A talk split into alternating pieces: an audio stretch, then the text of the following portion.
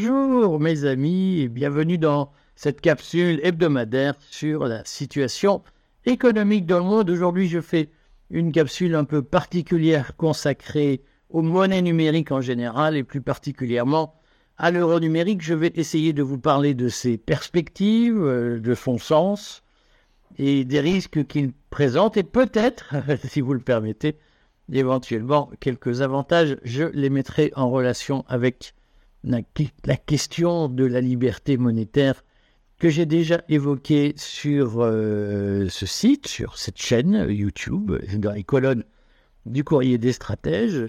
Et je vais essayer de parler un peu de la situation en Argentine du programme de Javier Milei, qui, lui, se réclame de la liberté monétaire.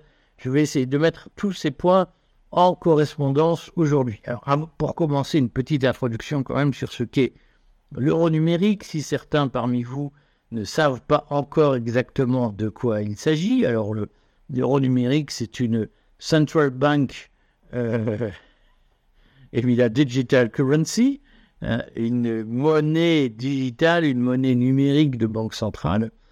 Alors ça veut dire quoi? Ça veut dire concrètement que euh, la Banque centrale européenne, comme d'autres banques centrales d'ailleurs, pense, réfléchit au lancement d'une monnaie qui serait une monnaie purement numérique, donc sans support papier d'une certaine façon. Et cette monnaie numérique fonctionnerait comme une blockchain, mais sans être une blockchain. Pour ceux qui débarquent complètement, je vous explique le principe de la blockchain. C'est un système de relations de personne à personne. La blockchain permet de faire une chaîne de transactions, comme le, Bitcoin par exemple, une chaîne de transactions entre particuliers sans passer par une plateforme centrale d'échange, en tout cas sans passer par une plateforme centrale de création monétaire. C'est une, une décentralisation, une déconcentration complète des transactions appliquées à la monnaie. La particularité des monnaies numériques, c'est que ça a l'apparence d'une blockchain, c'est-à-dire que ça fonctionne par, euh, par transaction entre personnes à partir d'un jeton qu'on s'échange, mais à la différence des, monnaies, euh, des crypto-monnaies, comme on dit, hein, des crypto-actifs, qui sont créés par des mineurs qui produisent un jeton de monnaie et qui ensuite le distribuent à travers une, série de séquences algorithmiques entre particuliers, hein, c'est-à-dire qu'il y a quelqu'un qui, dans son ordinateur, va fabriquer un jeton de monnaie et puis ce jeton va vivre sa vie, va s'échanger entre des personnes. Eh bien là, le, le, mineur, le producteur de monnaie, ce sera la banque centrale qui pourra, en bout de course, savoir à tout moment où se trouve le jeton qu'elle a créé. Donc lorsqu'il y aura le premier euro numérique fabriqué par la Banque centrale, eh bien la Banque centrale sera susceptible de savoir à tout instant où se trouve ce jeton, c'est-à-dire qui le possède et ce qu'il en fait. Euh, ce qui est une révolution par rapport au billet, puisqu'une fois que la Banque centrale fabrique un billet et le met en circulation, eh bien le billet circule de main en main sans que la Banque centrale ne soit plus capable de savoir qui le détient. Et s'il finit au fond d'un matelas, eh bien il est caché au fondamental. La Banque centrale n'est pas capable de savoir où se trouve ce billet. À l'inverse, avec euh, une crypto-monnaie, avec un, euro numérique, eh bien, la Banque centrale saura si vous thésaurisez cet euro sous un matelas virtuel, ou bien euh, si vous le dépensez, elle saura à, euh, à quoi, pourquoi, pour acheter quoi vous le dépensez. C'est donc un système, d'une certaine façon, de tracing ou de tracking comme disait Klaus Schwab dans le Great Reset, la monnaie numérique est une façon de tracer la monnaie et de savoir en permanence ce que chacun en fait. L'autre particularité de l'euro numérique, c'est que on peut le désactiver quand on veut. C'est un projet qui a été par exemple énoncé en Chine, le projet du yuan numérique. Le yuan numérique peut être euh, désactivé au bout de six mois, donc si au bout de six mois vous ne l'avez pas dépensé, eh bien il ne vaut plus rien. C'est une façon de vous obliger à dépenser vos yuan, votre monnaie numérique. Et donc, c'est une façon aussi de vous interdire d'épargner parce que si vous savez que votre argent ne vaut plus rien au bout de six mois, eh bien, si vous ne l'avez pas converti dans une autre monnaie, vous êtes ruiné tout simplement. Et donc, ça vous oblige, ça oriente votre consommation. Ben, ça, c'est l'esprit de, euh, de la monnaie numérique en général et c'est l'esprit de l'euro numérique en particulier. C'est pour cette raison que la monnaie numérique est jugée fondamentalement liberticide, parce que d'abord elle permet de lever l'anonymat de l'utilisation de, la monnaie. Hein. Aujourd'hui, quand vous êtes mafieux, vous pouvez avoir des, matelas de billets, personne ne sait ce que vous en faites, personne ne sait que vous les détenez. Il y a une forme d'opacité sur euh, la, monnaie fiduciaire, comme on dit, sur la monnaie papier. L'euro numérique, la monnaie numérique, permet de savoir qui a quoi sur son compte en banque en permanence par une simple opération informatique. Il est possible de, faire la transparence sur les patrimoines financiers. Et ça, c'est quand même euh, une différence par rapport à la monnaie papier, notamment en termes de protection de la vie privée. Hein, alors, c'est d'ailleurs l'un des grands arguments que les banques centrales utilisent pour justifier la lutte contre les crypto-monnaies et pour justifier le remplacement par des monnaies numériques de banques centrales. C'est que les, les banques centrales adorent dire la crypto-monnaie, puisque d'une certaine façon, les monnaies numériques existent, ça s'appelle des crypto-monnaies les banques centrales adorent dire les crypto-monnaies sont des outils de, euh, de, de, de, mafia, des outils de financement d'activités criminelles, des outils de financement de la drogue, puisque au fond, on ne sait pas qui les détient, on ne sait pas d'où vient l'argent, et donc ça permet de blanchir l'argent de la drogue, par exemple. Vous recevez un million de votre vente de cocaïne, vous achetez du Bitcoin, personne ne sait que vous êtes détenteur de Bitcoin. Ensuite, vous revendez vos Bitcoins. Alors, il y a des systèmes fiscaux particuliers sur les cryptoactifs, mais enfin, lorsque vous vendez votre Bitcoin, eh bien, vous pouvez légalement dire, voilà, l'argent de la drogue, c'est devenu, le million de la drogue, c'est devenu un million.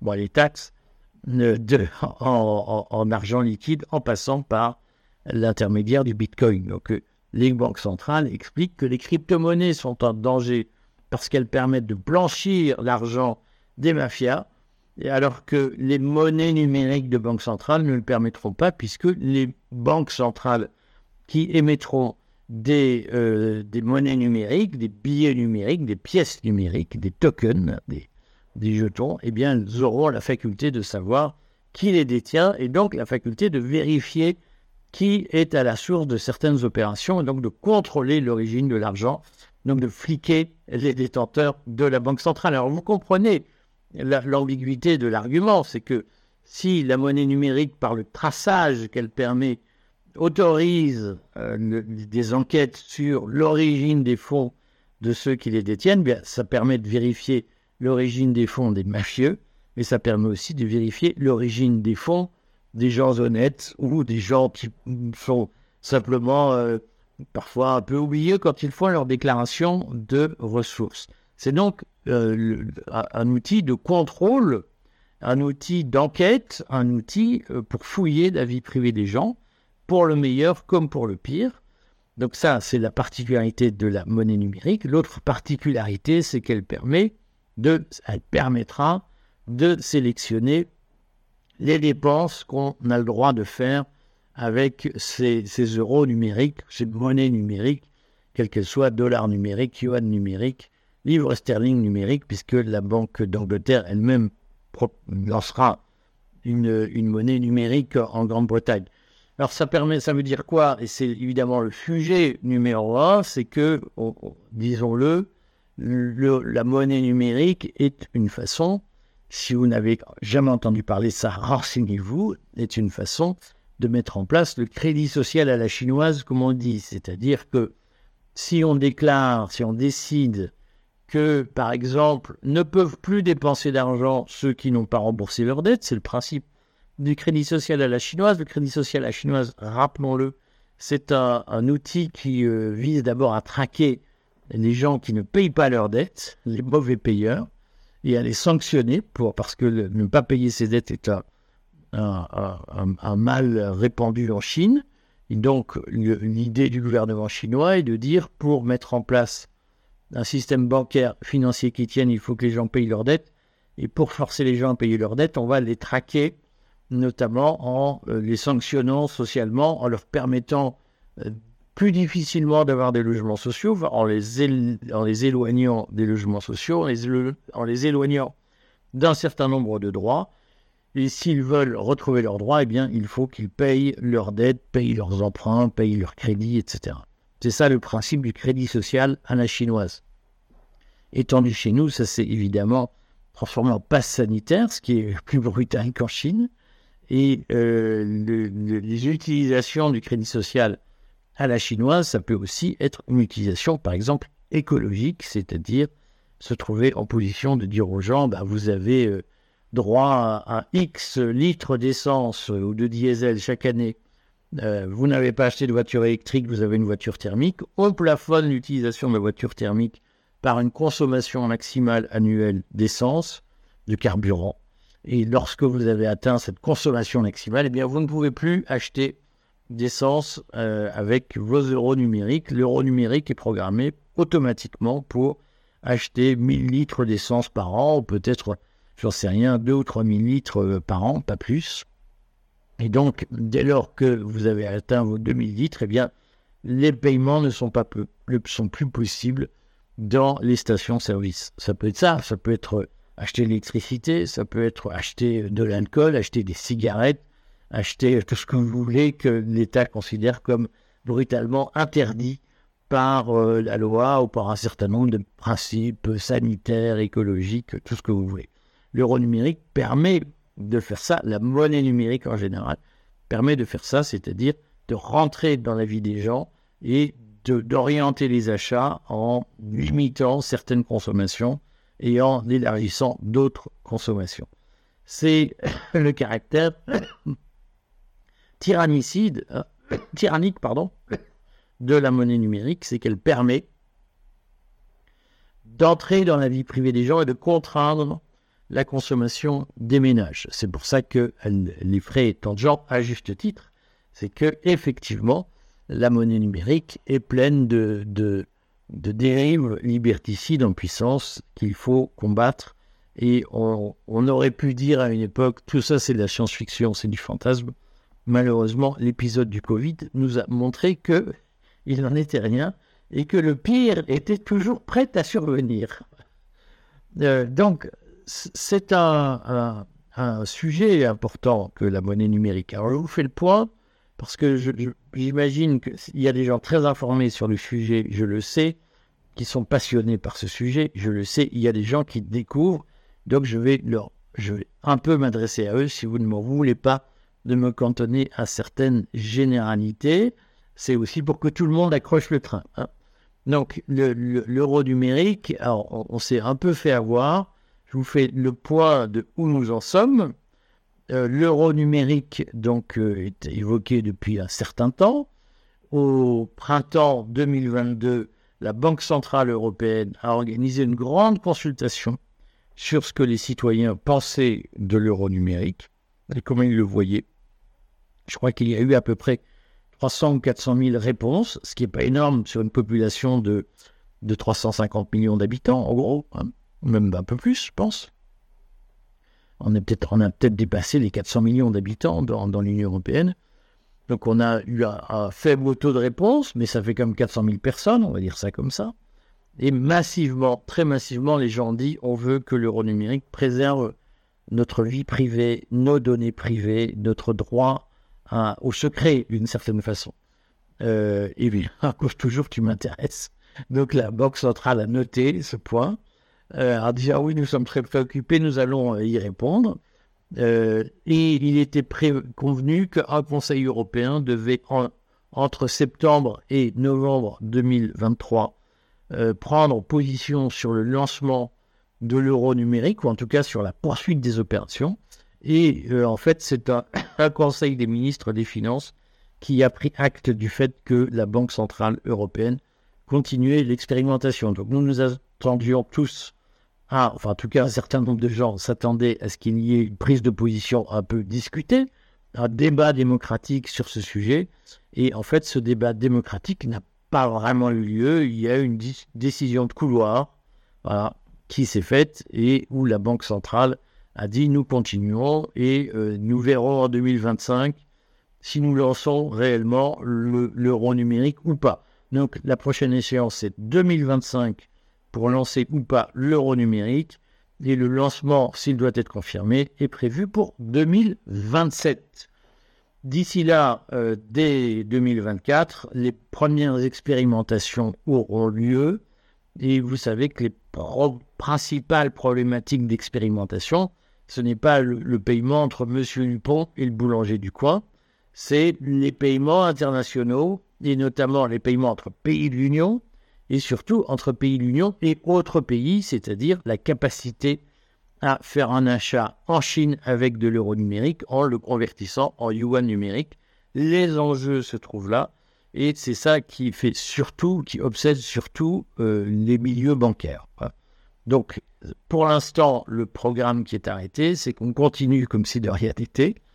Et on, réserve la question de l'euro numérique à des discussions de spécialistes parce que les, citoyens lambda font chier à expliquer que eux, ce qu'ils veulent, c'est protéger leur vie privée. Donc, moins on les fait intervenir, mieux c'est, parce que comme ça, plus on a les mains libres. Et dans cette stratégie de main libre, il y a aujourd'hui une discussion intense sur euh, comment on fait pour préserver le commerce international, le libre-échange, la mondialisation?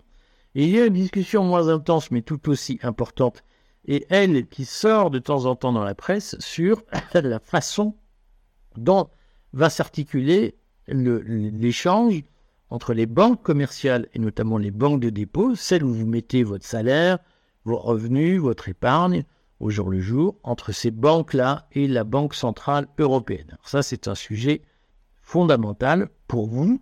C'est moins fondamental pour les entreprises exportatrices, mais pour les banques, pour les citoyens, ce sujet-là est fondamental parce que la question, elle est extrêmement vaste. Euh, la question de comment on va faire pour travailler avec les banques demain, elle pose au moins deux questions majeures euh, qu'il faut essayer de comprendre. La première question majeure, c'est en fait, est-ce que les banques commerciales auront encore une place demain dans la création monétaire? La je, vais commencer par la traiter. Deuxième question, c'est euh, comment, d'une certaine façon, on, articule l'existence de l'euro numérique avec vos avoirs actuels et donc avec d'autres formes de monnaie. Alors, je commence par euh, la, première question. Euh, ce, qu'on comprend, c'est que en fait, le premier, premier choix, tout cela, si j'ose dire, c'est ce que les Américains appellent l'arbre de décision c'est que face à la mise en place d'un projet très complexe comme celui d'une monnaie numérique, quelle décision on prend pour que l'intention devienne réalité Il y a tout un tas de problèmes à régler et quel choix on fait pour les régler dans un sens qui correspond au projet initial. Donc l'intention de base de la Banque Centrale Européenne, c'est de dire on va préserver l'existence des banques, des banques commerciales, des banques euh, de dépôt, mais aussi des banques de crédit. Alors, on verra, pour l'instant, on ne connaît pas toutes les règles du jeu. Mais à ce stade, la Banque Centrale Européenne dit qu'elle va préserver l'existence des banques, parce qu'elle pourrait faire autrement. Elle pourrait dire maintenant nous émettons de la monnaie, et donc de la monnaie numérique, et donc nous décrétons le monopole de cette monnaie, et donc les banques n'ont plus leur place, puisque de toute façon la monnaie, elle existe sur le téléphone, euh, elle n'existe plus physiquement, eh bien euh, on considère que notre relation téléphonique entre banque centrale et possesseur d'euros numériques suffit. On n'a plus besoin de l'intermédiation des banques pour agir. Euh, tout ça est dépassé. On aurait pu penser ça. la Banque centrale dit on va conserver l'existence des banques commerciales. Les banques commerciales, on rappelle, elles ont deux fonctions. Elles ont une fonction de, de dépôt, c'est-à-dire vous dites j'ai 50 000 euros, 5 000 euros, 100 000 euros, euh, ce que vous voulez, je le mets à la banque pour ne pas l'avoir chez moi. Et les banques ont aussi une fonction de crédit, c'est-à-dire de création monétaire. Aujourd'hui, l'essentiel de la création de monnaie n'est pas fait par la Banque Centrale Européenne, on insiste. L'essentiel de la création de monnaie est fait par les banques, de, les institutions de crédit, qui sont souvent des banques de dépôt. elles ont un double statut. Alors ça veut dire quoi? Ça veut dire que quand vous achetez une maison et que vous avez besoin de 100 000 euros pour acheter cette maison, eh bien, quand vous empruntez 100 000 euros, la banque crée ces 100 000 euros à charge pour vous de les rembourser petit à petit. Donc la banque est un élément essentiel de la création monétaire. Ceux qui vous disent il faut que l'État ait le monopole de la création monétaire sont des gens qui vous disent ben, votre crédit euh, immobilier, vous irez le négocier auprès du maire, auprès du préfet ou du sous-préfet, vous n'irez plus le négocier dans une banque. Vous imaginez ce que ça veut dire. Hein. et vous n'aurez plus qu'un interlocuteur, ce sera le sous-préfet, et euh, vous ne pourrez plus aller voir cinq banques pour négocier le taux. C'est ça que ça veut dire le monopole de la création monétaire par l'État. Donc euh, la Banque centrale européenne annonce qu'elle veut conserver un rôle aux banques, mais qui sera probablement encore un rôle de crédit. Je vais en deuxième partie vous expliquer ce que ça veut dire. Et donc, la Banque Centrale Européenne, règle numéro un, dit on va se partager le travail monétaire avec les banques. Et ça, c'est un élément important parce que euh, ça induit euh, que, au fond, il restera un marché de la monnaie, un marché du crédit, et que vous pourrez continuer à faire une concurrence entre les distributeurs d'argent, si j'ose dire. Ça change un peu tout, c'est-à-dire qu'on n'est plus, la Banque centrale européenne considère qu'elle ne pourra pas totalement contrôler la monnaie. Point numéro 2, ça signifie que la Banque centrale européenne nous annonce qu'en fait l'euro numérique ne sera qu'une monnaie parmi d'autres. D'abord, ils resteront, des euros papier, euh, parce que les banques ont besoin d'exister, et le métier de la banque, puisqu'elles ne pourront pas créer d'euros numérique, ou en tout cas elles devront demander à la Banque centrale la création d'un euro numérique, alors qu'aujourd'hui elles ne demandent pas à la Banque centrale l'autorisation de créer des euros papier. Hein, c'est-à-dire quand une banque vous, donne 100 000 euros pour construire votre maison, enfin vous le prête, et finalement elle ne vous le donne pas, elle vous le prête, eh bien ne demande pas l'autorisation de la Banque centrale pour avoir les numéros de billets qui correspondent à la création, à la, fabrique, au prêt qu'elle vous donne. Avec on aurait pu craindre, euh, on a craint qu'avec l'euro numérique, tout, tout, passe par euh, une autorisation de la Banque Centrale Européenne. Il y aura en réalité une coexistence entre plusieurs monnaies, dont l'euro numérique et l'euro papier. Ça, c'est un élément extrêmement important. Je vais y venir.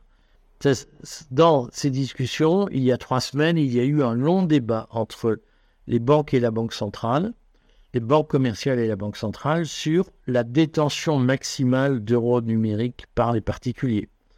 Alors les banques, notamment la BNP en France, qui est une banque importante parce que le gouverneur de la Banque, de, la banque de France, qui existe toujours, est un ancien de la BNP.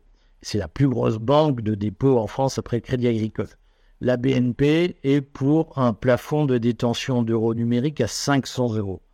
La Banque Centrale Européenne devrait imposer 3000 euros. Autrement dit, euh, aucun particulier ne pourra disposer de plus de 3000 euros numériques. Donc si vous êtes plus riche que 3000 euros, si vous avez 15 000 euros sur votre compte en banque, eh bien il vous en restera 12 000 libellés dans une autre monnaie que la monnaie numérique, c'est-à-dire par exemple la monnaie papier ou du dollar, ou du franc suisse, ou euh, des crypto-monnaies. Ou... Donc, si vous avez une fortune supérieure à 3000 euros, ce qui est relativement fréquent en France, hein, je sais qu'il y a plein de gens qui disent on est pauvre, c'est très dur, on n'a pas d'argent.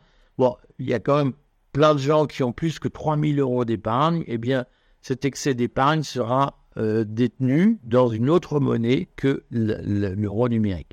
Alors, c'est très important à avoir en tête parce que ça signifie que la Banque Centrale Européenne valide le principe de la concurrence entre monnaies et même probablement le principe de la libre concurrence entre monnaies. C'est un élément fondamental. C'est que la libre concurrence entre monnaies est théorisée par Friedrich Hayek depuis 1976, depuis que les premières idées d'euro numérique euh, sont, sont à l'œuvre. Je vous avais promis une capsule sur ce sujet eh bien, ça signifie qu'il y aura une liberté monétaire et une concurrence entre monnaies sur le sol de l'Union européenne. Ça, ça permet de dégonfler un certain nombre de craintes sur l'idée notamment du crédit social à la chinoise. C'est-à-dire que si vous achetez de l'essence, ben, vous aurez a priori la faculté, encore faut-il qu'on explore les règles du jeu pour demain. Mais si on vous achetez de l'essence, eh bien, vous aurez la faculté d'en acheter avec une monnaie autre que l'euro numérique. Et donc, ça permet de desserrer les taux du crédit social. J'insiste, il faudra regarder concrètement comment ça va se passer. Il ne faut pas s'endormir, il ne faut pas euh, baisser la garde. Euh, mais le, grand mouvement d'inquiétude qu'il y a eu sur la violation de la vie privée par les monnaies numériques a porté ses fruits et la Banque Centrale Européenne a donc fait marche arrière, comme beaucoup de banques centrales, sur le caractère monopolistique de la monnaie numérique. Et aujourd'hui, on commence à se dire qu'au fond, lorsque la monnaie numérique sera intronisée, développée, déployée, diffusée, il restera des marges de liberté possibles et peut-être des marges de liberté plus grandes parce que bien, si vous gagnez plus de 3000 euros par mois, par exemple, vous ne pourrez pas être payé en euros numériques. Vous n'aurez d'euros numériques que si vous faites le choix d'en détenir. Or, cette liberté monétaire, rappelons-le, c'est un principe fondamental des libertariens. C'est d'ailleurs pour cette raison que Javier Milei, en, euh, en Argentine, l'a développé, l'a, promu, l'a annoncé. Euh, c'est l'occasion de dire que Javier Milei, au bout d'une semaine de mandat, a commencé à prendre des premières mesures. Je sais qu'il est très critiqué, considéré comme un mondialiste, comme un infiltré, comme blablabla. Donnons temps de voir. Il ne s'agit pas de faire du promilei de C'est pas une équipe de foot. Hein. On n'est pas dans un match de foot. On supporte une équipe ou pas. Il faut voir quels seront les choix politiques à long terme qui seront faits en Argentine. Pour l'instant, en tout cas, ce qui est sûr, c'est que Javier Milei a bien l'intention de tailler dans les dépenses publiques, tel que euh, ses ministres l'ont déclaré, puisque vous savez que Javier Milei, cette semaine, a décidé de laisser ses ministres gouverner et donc ne s'est pas attribué le monopole des annonces politiques. Je fais euh, ce lundi dans le courrier des stratèges un papier sur les premières mesures de Javier Milei en Argentine. Je le redis, je n'ignore pas ce qu'on a dit, sa conversion au judaïsme, son soutien aveugle à Israël, son soutien à je sais pas quoi, son refus de rejoindre les BRICS. Je, ne prétends absolument pas que Javier Milei soit un saint, ni quelqu'un de très fréquentable. Ce qui m'intéresse, ce sont ses idées et ce qu'on peut retirer de ces idées pour réformer notre pays. Euh, et donc là-dessus, il faut réfléchir attentivement en s'informant précisément et en dépassant les grands slogans des euh, médias mainstream, des médias subventionnés. Tout ça pour dire que la monnaie numérique, a priori, elle, interviendra, l'euro numérique sera a priori lancé en 2027, mais tel qu'il est présenté aujourd'hui, au vu de ce qu'on sait, certes, il sera inquisitorial, certes, il permettra de violer la vie privée de ses détenteurs, mais pour l'instant, la Banque Centrale Européenne annonce finalement une stratégie de déploiement et de détention qui est plutôt limitée par rapport aux craintes qu'on pouvait avoir. Donc ça, je le redis, je le souligne, je le rabâche, il ne faut pas baisser la garde, mais pour l'instant, on peut se dire que euh, le pire n'est jamais sûr et qu'au fond, peut-être même que l'euro numérique débouchera sur euh, eh une mise en concurrence des monnaies qui nous, au fond, nous va bien parce que nous pensons que la meilleure des libertés, c'est le libre choix entre des concurrents. Voilà. Si vous n'avez pas tout compris parce que c'est dense et compliqué, abstrait, posez vos questions en commentaire et je vous fais cette semaine une vidéo patrimoine sur la question de, du, de, des labels fiscaux, la question de la défiscalisation de l'épargne. À bientôt, mes amis.